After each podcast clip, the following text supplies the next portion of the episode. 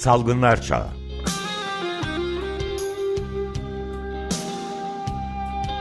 Pandemide Sağlık.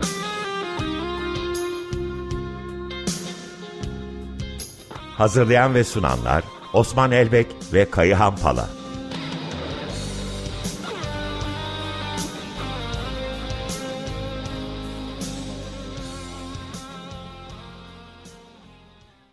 Günaydın Osman Bey, günaydın hepinize. Günaydın. Günaydınlar. Günaydın Kayahan Bey. Günaydın.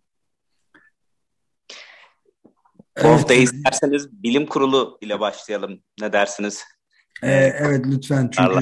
son derece önemli de bir kararlar alındı maskeyle ilgili olarak özellikle. Sizin de yorumlarınızı merak etmiyor değiliz doğrusu.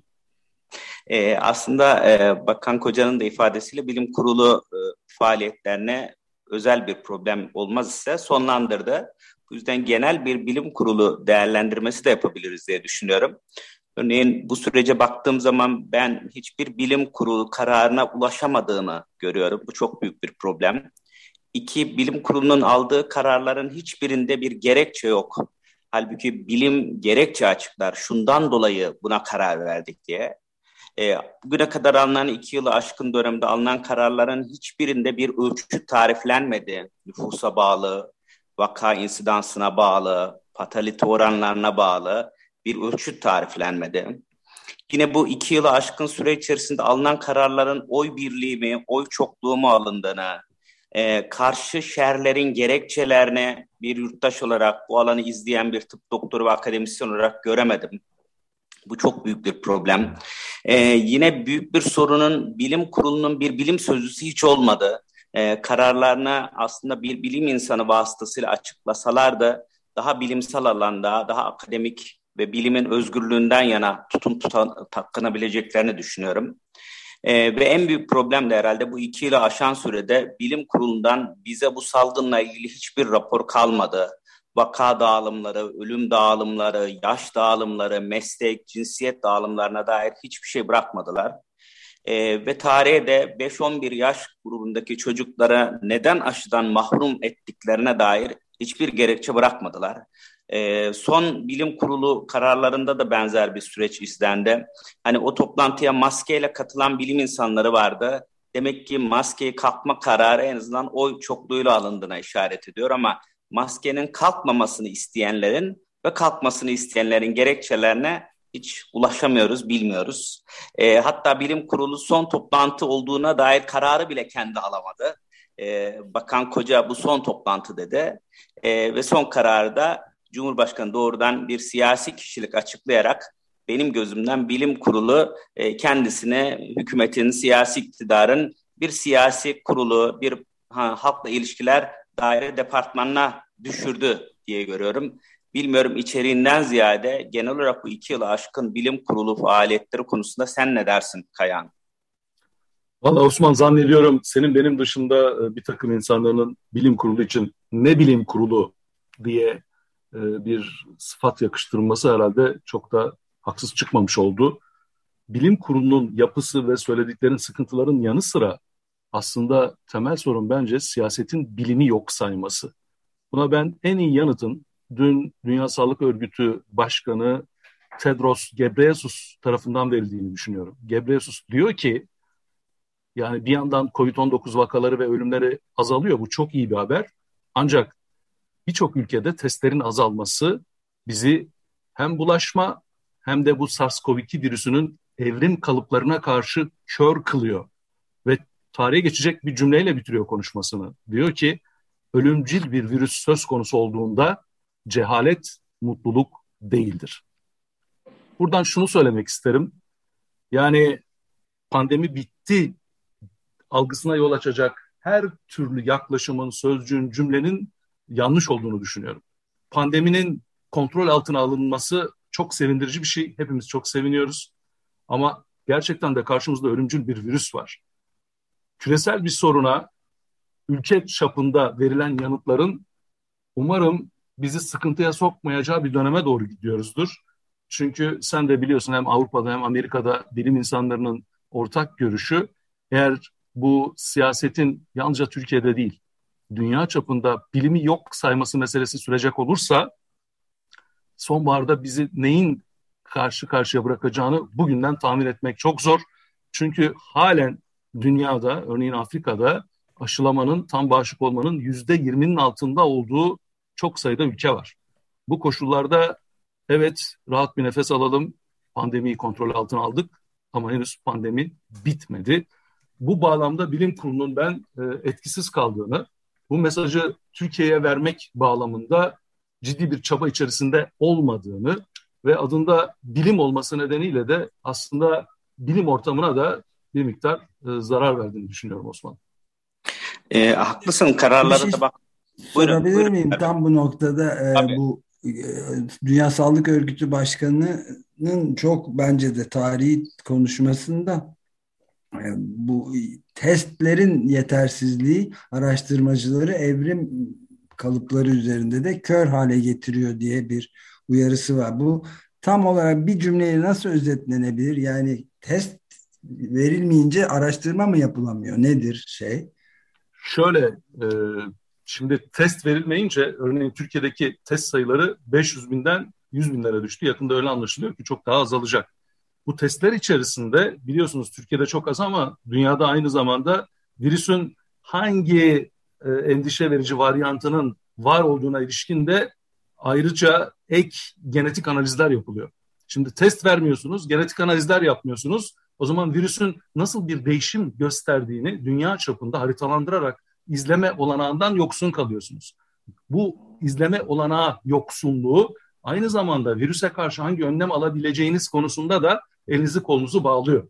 Dolayısıyla Gebreyesus'un altını çizdiği nokta dünyadaki birçok ülkenin sanki bu süreç bitmiş gibi siyasetçiler aracılığıyla topluma mesaj vermesinin bütün dünyayı küresel olarak zor durumda bırakabileceği yönünde.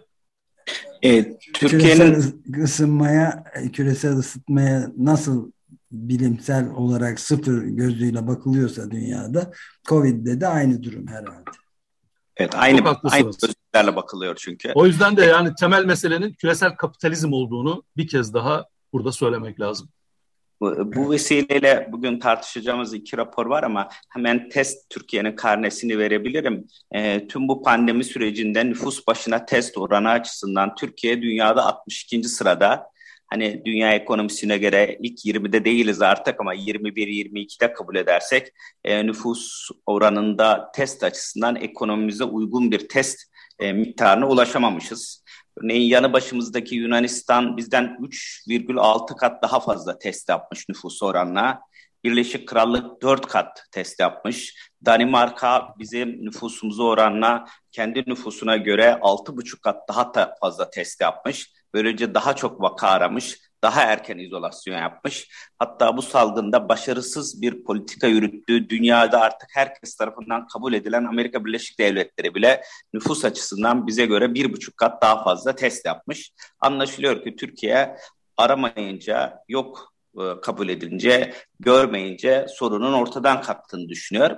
Bir de bu testlerle ilgili şöyle bir güncel durum var. E, Türkiye'de PCR testi yapan 521 merkez var ve bunların %57'si özel. Sosyal Güvenlik Kurumu da artık PCR ödemesi uzun bir süredir e, özel merkezlere yapmıyor. Yani biz artık e, karanlık bir yolda ne olduğunu bilmeden yürüyoruz. Sadece günlük vaka sayılarımızdaki yüzde otuzluk, ölüm sayılarımızdaki yüzde yirmi altılık azalışı bir başarı, bir kontrol stratejisi olarak görüyoruz. Kesinlikle salgının inen kolundayız ama çıkışı bu halimizde çok geç yakalayabileceğimizi düşünüyorum. Ben de bu... bir şey söyleyeyim Osman hemen. Yani bu ölüm sayısının azalması çok iyi bir şey elbette ama halen günde 15-20 insan ölüyor. Önlenebilecek evet. ölüm diye bir kavramımız var bizim. Erken ölüm diye bir kavramımız var. Bir sağlık otoritesinin önlenebileceği bir ölümü yok sayarak geri kalan topluma ya merak etmeyin her şey yolunda nasıl olsa ölen sizden değil anlamına gelecek bir tutum takılması bence hiçbir bilim insanı tarafından kabul edilemez. Bu açıdan da bilim kurulunun büyük bir eksikliği kanımca tarihe geçmiştir. E, bu arada açıklanan kararlar içerisinde hani toplu taşıma araçları ve sağlık kuruluşlarının maskenin şu an zorunlu olduğunu ama dün itibariyle uçakların buna dahil olmadığını öğrendik. E, ancak canlı müzik dinlemek hala yasak. E, bu canlı müzik e, sorunu e, kısıtlamasının hani hiçbir bilimsel temeli olmamasına rağmen devam etmesi Türkiye'nin Covid ile mücadele etmediğini, Türkiye'nin bir hayat tarzıyla, bir algıyla, bir dünya bakış açısıyla mücadele ettiğini kanaatimce gösteriyor. E, bu arada ilginç bir veriyi paylaşmak isterim. Bir yıl kadar önce John Hopkins Üniversitesi e, araştırmasıydı. E, zenginlerle yoksulların e, bu tavsiyelere ne kadar uyduklarına dair bir araştırmaydı. E, topluma zorunluluğu bırakıp tavsiye ettiğiniz zaman e, ne kadar zenginseniz fiziki mesafeye de, maskeye de, el yıkamaya da o oranda daha fazla uyuyorsunuz anlamına geliyor. E, çünkü hayatta bir kaybedecek bir şeyleri olanlar kendilerini korurlar. E, kamusal olarak altyapıyı destekleyerek, ihtiyaçları destekleyerek bir zorunluluk tarif etmediğiniz takdirde ölen ölür, kalan sağlar bizimdir doktrini çalışıyor ne yazık ki e, genel olarak. E, bir vurguyu da belki e, bugün itibariyle hani bakın koca ben artık sokalaşıyorum, maskesiz yaşıyorum cümlelerini ediyor. E, çok iyi. E, bu Türkiye'nin salgını tüm dünya ile birlikte iniş konumunda olması iyi. E, ancak hatırlatmak isterim e, Ocak ayın sonunda e, Sayın Bakan'ın e, azalan vaka sayıları sizi ürkütmesi cümlesi vardı. O günden bu yana 12 bin civarında insan ürkmeyerek öldü bu ülkede. Yine bir yıl önce Haziran ayında e, Eylül'ün 2021'i kastederek sonbaharda maskeleri kaldırıyoruz demişti. Bu cümleler hemen unutuluyor. Bir önceki yıl Haziran'da ikinci dalga asla olmayacak beklemiyoruz demişti. Beşinci piki de yaşadık. O yüzden bugün söylenen cümleleri biraz temkinlikle, biraz iyimser de olsa bir ihtiyat payıyla karşılamanın gerekli olduğunu düşünüyorum. Ne dersin Kayan? Çok haklısın. Ben de senin gibi düşünüyorum. Bunu defalarca dile getirdik süreci yakından izlemeyen, bilimsel perspektifle bir bulaşıcı hastalık salgınına bakmayan bir yönetim anlayışı konusunda ciddi endişelerimiz var. Hatırlarsan sen de konuşmanın başında dile getirdin. Bugün halen ölümlerin ve olguların dağılımlarını bilmemek yüzünden herhangi bir konuda bir yorum yapma olanağımız bile yok. Örneğin okullarda maskenin kaldırılması yüzünden anne babalarda ciddi bir endişe var. Hem 5-11 yaş aşıya erişemedikleri için hem de Türkiye'de çocukluk çağında bu pandeminin etkisine ilişkin elimizde hiçbir bilgi olmadığı için. Üstelik omikron varyantının bütün dünyada çocukluk çağında daha da fazla etkili olduğunu bildiğimiz halde Türkiye'de bu veriye erişememek, ne durumda olduğumuzu bilememek de ayrıca bir endişe kaynağı diye düşünüyorum doğrusu. E, ikinci yılı tamamlamışken bu hafta iki raporu gündeme getirmek istiyoruz. Biri Türk Tabipleri Birliği'nin 13. raporu. Aslında pazartesi sevgili Selim Badur da bahsetti, tanıttı bu raporu. O yüzden raporun tanıtmadan içerisindeki kimi kritik cümleleri hatırlatmak istiyorum dinleyicilerimize. Ee, gerçekten TTB bu dönemde 13. rapora imza atarak Sağlık Bakanlığı'nın bir tek rapor yayınlamadığı pandemiye ne kadar yakından izlediğini ve bilgilendirdiğini topluma gösterdi. E, bu raporun kritik cümlelerinden biri sağlık çalışanlarının dörtte birinin COVID'e yakalandığını, e, 500'den fazla sağlık çalışanının öldüğünü, e, ölenlerin içinde 200'den fazlasının hekim olduğunu, hekim ölümlerinin görece topluma göre daha genç yaşta olduğunu ama buna rağmen hala meslek hastalığı statü kazanmadığını vurguluyordu. Bir önemli nokta da e, Cumhurbaşkanı küresel aşı eşitsizliğine haklı bir vurgu yaparak e, dünyanın bundan utanması ve düzeltmesi gerektiğini vurgu yapıyordu. Doğru bir cümle ama bu cümle aynı şekilde Türkiye için de geçerli. Yine Türk Tabipleri Birliği raporunda birinci doz aşı Batı Anadolu'da yüzde 87 iken Güneydoğu Anadolu'da yüzde 62 idi. Aralarında 1,4 kat farklılık var. İkinci dozda da bir kat farklılık var. Türkiye bu eşitsizlikten e, ne yazık ki azade değil. O yüzden hani ötekine bir söz söylerken kendi sokağımızı, kendi mahallemizde düzeltmek gibi bir zorunluluk olduğunu hatırlatmak istiyorum. Yine Türk Tabipleri Birliği'nin bu raporunda iki vurgu önemli. Biri e, dünyadaki vaka, ölüm ve aşı oranları devlete güvenmekle, kişiler arasında yani toplum içerisindeki güven duygusunun yüksekliğiyle bir de hükümetin yolsuzluk yapmayacağına dair kanaatle doğrudan ilişkili. Ne kadar güvenli bir toplumda yaşıyorsanız, ne kadar hükümetinize güveniyorsanız o ülkede o kadar vakalar az, ölümler az, aşılar az. Benzer şekilde ölüm doğrudan bir ekonomik göstergeye, gayri safi yurt içi hasılaya ve Gini indeksine, eşitsizlik indeksine bağlı. Bu yüzden bir kere daha Covid aslında e, ülkenin, dünyanın utancını gösteriyor. Ekonomik eşitsizliklerin nasıl ölüme yol açtığını gösteriyor. E, bu rapordan söyleyeceğim son cümlede e, çok kritik bir veri. Ana çocuk sağlığı ile ilgili anne ölüm hızı 2020 yılında bir önceki yıla göre yüzde 52, 2021 yılında bir önceki yıla göre yüzde 51 oranda arttı. Gebeleri, anneleri kaybettik. Covid burada çok önemli bir başlık e, tanımladı. E, annelere, çocuklara sahip çıkamayan bir toplumsal sağlık sistemi kurduk ne yazık ki.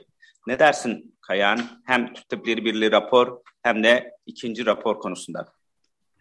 İlk olarak Türk Tabipleri Birliği raporu bence çok önemli bulguları gündeme getiriyor. Senin de söylediğin gibi üstelik pandemiden başından bu yana bu süreci izleyen bir örgüt olarak da açıkçası Türkiye'de yaşayan yurttaşlara güven veriyor.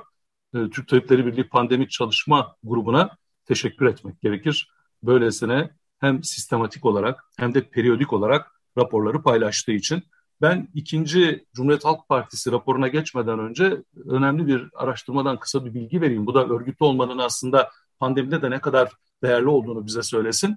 Geçtiğimiz hafta Health Affairs adlı e, bilimsel dergide yayınlanan bir makale, Amerika Birleşik Devletleri'nden yayınlanan bir makalede sendikalı olan işçilerle sendikalı olmayanlar karşılaştırılmış ve sendikalı olmanın hem ölümlerden hem de enfeksiyondan koruduğu ortaya çıkartılmış sendikalı işçilerde diğerlerine göre ölümler %10,8 e, civarında daha düşük. Hastalık da %6,8 civarında daha düşük. Dolayısıyla örgütlü olmak hayatın birçok alanında emekçilere kazanımlar getirdiği gibi pandemide de onları korumuş görünüyor. Bu önemli bulguyu da paylaşmış olalım. İkinci raporumuz Cumhuriyet Halk Partisi COVID-19 e, e, kurulu tarafından yayınlanan bir rapor. Biliyorsun COVID-19 Danışma Kurulu Cumhuriyet Halk Partisi tarafından pandemiden hemen sonra kurulmuştu ve 2020 yılının Aralık ayından itibaren belli aralıklarla özellikle Cumhuriyet Halk Partisi tarafından yönetilen 21 ildeki bulaşıcı hastalık ölüm verileriyle e, sıklıkla gündeme gelmişti. Bu kez Cumhuriyet Halk Partisi iki yılı değerlendiren 67 sayfalık bir rapor yayınladı. E, bu rapora senin de benim de katkılarımız var. Bunu da söyleyelim diğer dostlarımızla birlikte. Raporda bu iki yılı hızlı bir biçimde hem test politikası hem tedavi politikası hem bulaşıcılık e, açısından sürecin nasıl izlediği, hazırlanma, nasıl yanıt verildiği konularında e, oldukça geniş bir perspektiften verilerle desteklenen bir rapor görüyoruz. Ama ben zaman sınırlı olduğu için özellikle bu rapordan benim en çarpıcı bulduğum verilerden birkaç tanesini paylaşmak isterim. O da e, Cumhuriyet Halk Partisi'nin yönettiği 21 ildeki yine bulaşıcı hastalık ölümleriyle ilişkili. Bu 21 ilin Türkiye nüfusuna oranı yaklaşık yüzde 49 nüfusun yarısı. Dolayısıyla önemli bir e, temsiliyet söz konusu. Bu rapordaki verilere baktığımızda eğer 21 il dışındaki geri kalan 60 ilinde COVID-19 ölüm eğilimi bu rapordakilerle benziyorsa o zaman Türkiye'deki toplam ölümlerin Sağlık Bakanlığı tarafından açıklananın 2,1 katı kadar olduğu yani yaklaşık 28 Şubat itibariyle 200 bin, 197 bin 529 kişi olabileceği tahmin ediliyor. Bu da Sağlık Bakanlığı tarafından açıklanan ölüm sayısının çok düşük olduğu iddialarını bir kez daha destekliyor. Çünkü bu raporda yer alanlar yalnızca bulaşıcı hastalık ölümleri e, defin ruhsatlarından çıkartılan bilgiler ışığında. İkincisi biliyorsunuz Türkiye'de İstanbul Wuhan olarak adlandırılmıştı Sağlık Bakanlığı tarafından. Böylece insanların zihninde en büyük pandeminin olumsuz etkisi İstanbul'da meydana geldi diye bir e, düşünce vardı. Oysa bunun çok geçerli olmadığını bu rapor bize bir kez daha gösteriyor. Öyle ki İstanbul'dan milyon kişi başına ölüm hızı söz konusu olduğunda bulaşıcı hastalıklardan 7 il daha yüksek ölüm hızına sahip. Bunları hemen sayayım istersen. Artvin, Bolu, Kırşehir, Edirne, Tekirdağ, İzmir ve Hatay. Bunlardaki ölüm hızları maalesef İstanbul'dan bile daha fazla. Bu raporun ilgi çekici bir yanı özellikle İstanbul'dan bizi dinleyenlerin Cumhuriyet Halk Partisi web sayfasından bu rapora erişmelerini öneririm. İstanbul'a ilişkin ilçe bazında çok ayrıntılı bilgiler veriyor olması bulaşıcı hastalık ölümlerine ilişkin. Bir tanesini söyleyeyim ben çünkü çok ilgi çekici. 2021 yılında toplam ölümler içerisinde bulaşıcı hastalığa bağlı ölüm oranlarının ilçelerdeki dağılımına baktığımızda örneğin Kadıköy'de toplam ölümler içerisinde bulaşıcı hastalık ölümlerinin oranı yüzde 13 civarındayken bu Sancaktepe'de yüzde 26'ya, Sultanbeyli'de yüzde 25'lere kadar çıkabiliyor. Bu da aslında sosyoekonomik temelli değerlendirmeler için bize büyük bir olanak sağlıyor. Osman benim bildiğim kadarıyla Türkiye'de siyasi partiler içerisinde pandemiyi bilimsel olarak değerlendiren bir rapor yayınlayan tek parti de Cumhuriyet Halk Partisi olmuş oldu. Bunu da buradan paylaşmış olalım. Aslında bu raporları Sağlık Bakanlığı'nın yayınlaması gerekiyor. Sağlık Bakanlığı'nın yapmadıklarını Türk Tabipleri Birliği ve Cumhuriyet Halk Partisi yapmış durumda. E, ben bu raporun tedavi kısmına katkı sunmuştum özellikle. E, orada da e, şu iki cümleyi hatırlatarak birkaç bilgi vermek isterim. Biliyorsunuz Sayın Sağlık Bakanı da aşı ve ilaç artık çok önemli dedi COVID-19 mücadelesinde. E, aşıda Turkovan hala omikrona ne kadar etkili olduğu konusunda hiçbir bilimsel yayını görmemiş durumdayız. Bilimsel bir rapor görmemiş durumdayız. İlaç konusunda da Türkiye'de bugün itibariyle molnupiravir var. Ee, önce oradan başlayayım. Ee, iyi bir doğru bir adım atılarak e, molnupiravirin endikasyonları genişletildi ve kronik hastaların da artık molnupiravire ulaşması sağlandı. En azından kağıt üstünde. Ancak hasta deneyimlerim ilginç bir takım gelişmelere işaret ediyor. Örneğin e, ben hastalarıma öneriyorum kronik hastalara ve yaşlılara fakat hastalar 5. 6. günden sonra geldikleri zaman kullanmadıklarını görüyorum. Nedenini sorduğum zaman şöyle bir yanıt alıyorum. E, hocam e, bakanlıktan bizi aradılar ve dediler ki bu ilaç yeni bir ilaç. Yan etkisi nedir bilmiyoruz. Sorumluluğu kabul ediyorsanız size göndereceğiz. Hani ilacı göndermemek üzerine yapılan bir planlama gibi. Halbuki aklıma geldi bu ülke çok uzun bir süre hidroksiklorokini, favipiraviri hani etkisiz olduğu kesin kanıtlanmış ilaçları böyle e, birebir eve taşıdı. Şimdi etkili bir ilacı güvenle yurt dışına ulaştırmaktan imtina ediyor. Favipiravir derken geçtiğimiz hafta bilmiyorum dikkatinizi çekti mi Türkmenistan'a 19.800 kutu favipiravir gönderdik. Hani oradaki insanlar adına çok acıdım. Neyse bu ilaç şirketlerine parayı ödeyelim rahatlasınlar da insanlara gereksiz yere hap yutturmasınlar. Hap yutmayalım bunlarla. Türkmenistan'a ee, mı dediniz? Evet Türkmenistan'a 19 ha, o, orada Covid yok ama biliyorsunuz yasak. E, evet ama demek ki başka bir e, COVID olmayan e, tedavide olabilir. Evet. Gerçekten bu ilaç şirketlerinin buradan ne kadar para kazandığına dair hiçbir veri paylaşılmıyor.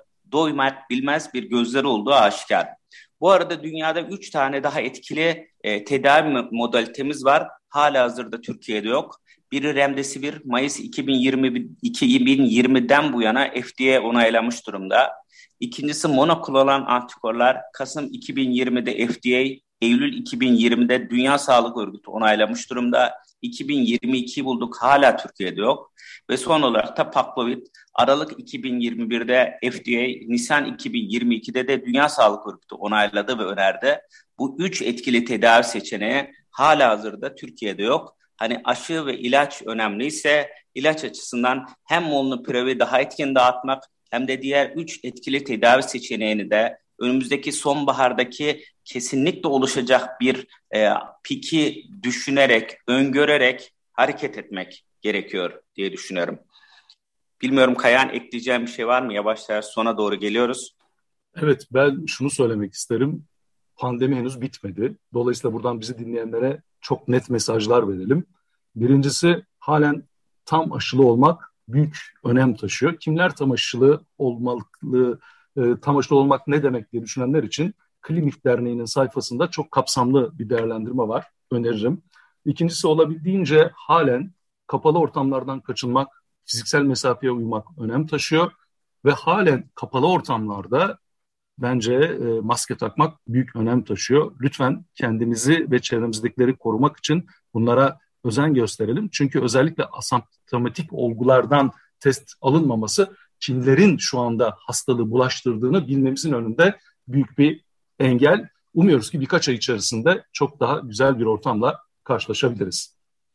E, tüm cümlelerine katılarak e, şimdi son bitiş müziğimizi sunmak isterim. E, benim için zor cümleler 12 Haziran 2013'e götürüyorum size. E, Yiğit Özatalay e, piyanosuyla Taksim'de. Ve diyor ki ne bir haram yedi onlar ne cana kıydılar. Ekmek kadar temizlerdi, su gibi aydınlardı ama içerdeler. Mücella içeride, Can içeride, Tayfun içeride, Çiğdem içeride, Hakan içeride, Osman Kavala içeride. Ve hakikaten ne cana kıydılar. Hepimizin daha iyi bir ülkede yaşaması için şu an içeride duruyorlar. O zaman bir sözümüz var, Vera'ya bir sözümüz var. Onu babasına çok hızlı ulaştırmak zorundayız. Önümüz 1 Mayıs, e, alanlarda olmak zorundayız. Konforumuzu biraz terk etmek zorundayız. Hakikaten bu ülkenin büyük bir kötülüğe savrulmamasını istiyorsak, biraz konforumuzdan vazgeçerek, biraz dostlarla yan yana gelmek hepimize iyi gelecek zannederim. Bugün şu an hepimiz bir arkadaşımızı arayıp Mücella diyebilir, Can diyebilir. Buradayız, hep birlikteyiz diyebiliriz. Bu büyük kötülüğü ancak birilerinin kurtarıcısını beklemeden, hayatımızda bir adım atarak, bir şeyleri değiştirerek alt edebileceğimizi bilelim. Hepsi için gelsin. Onlar orada ama alacağız onları. Bırakmayacağız. Hoşçakalın. Çok ben de kapatırken birkaç şey söylemek isterim. Özellikle Can benim e, kişisel dostum, arkadaşım, sevgili Can, sevgili Mücella, Tayfun ve diğerleri yanınızdayız, yanımızdasınız. Bu mücadele hep birlikte sürecek. Hoşçakalın. Görüşmek üzere.